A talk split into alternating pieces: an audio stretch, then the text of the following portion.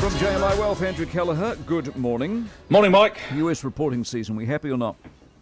Um, yeah, I think content. I we're not delirious, but we're content. Uh, and I wanted to just quickly recap that, that second quarter earnings season.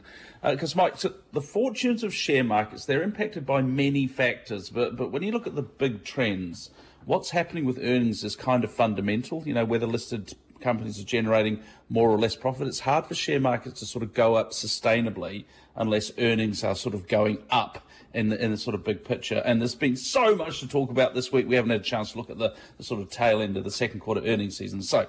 Uh, the last analysis I have, 84% of S&P 500 companies have reported. Now, of those companies, of that 84%, 79% have reported their earnings per share, which is our sort of benchmark measure. 79% have reported earnings per share above the average estimates of analysts. So that's that's actually above five and ten year average. So that's pretty good. And in aggregate, earnings have exceeded estimates by 7.2%, which again is pretty good. Um, what's interesting here, Mike, though, is US share market sort of in particular. I mean, share markets have done well this year, but the US share market's gone up quite a lot. It's up almost oh, 16, 17% year to date. Uh, but this year, the earnings season has seen the weakest price response to positive earnings surprises in over 10 years. And I think that's because the market has gone up so much. And, and while those earnings have beaten expectations, uh, earnings have actually gone down. It's just they've not gone down as much as people had thought they would.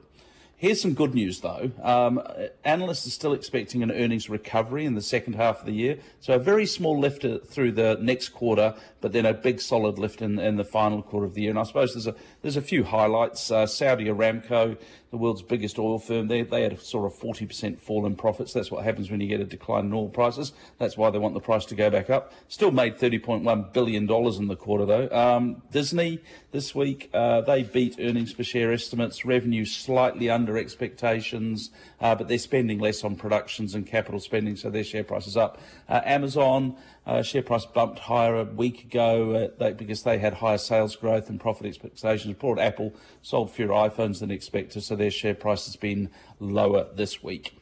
Right, so 3.2 is the number overnight for the US inflation core, 4.7. Do we like that?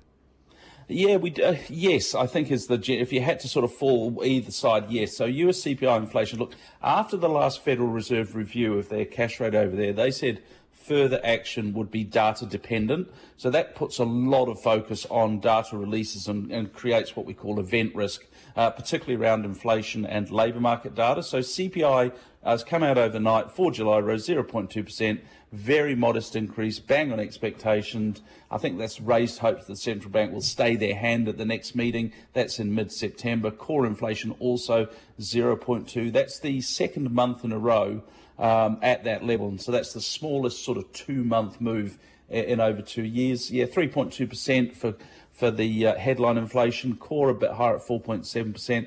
The CPI is not the Fed's preferred measure of inflation, Mike, but it's still an important print yep. and uh, good to see it come in on expectations. Lay some numbers on me.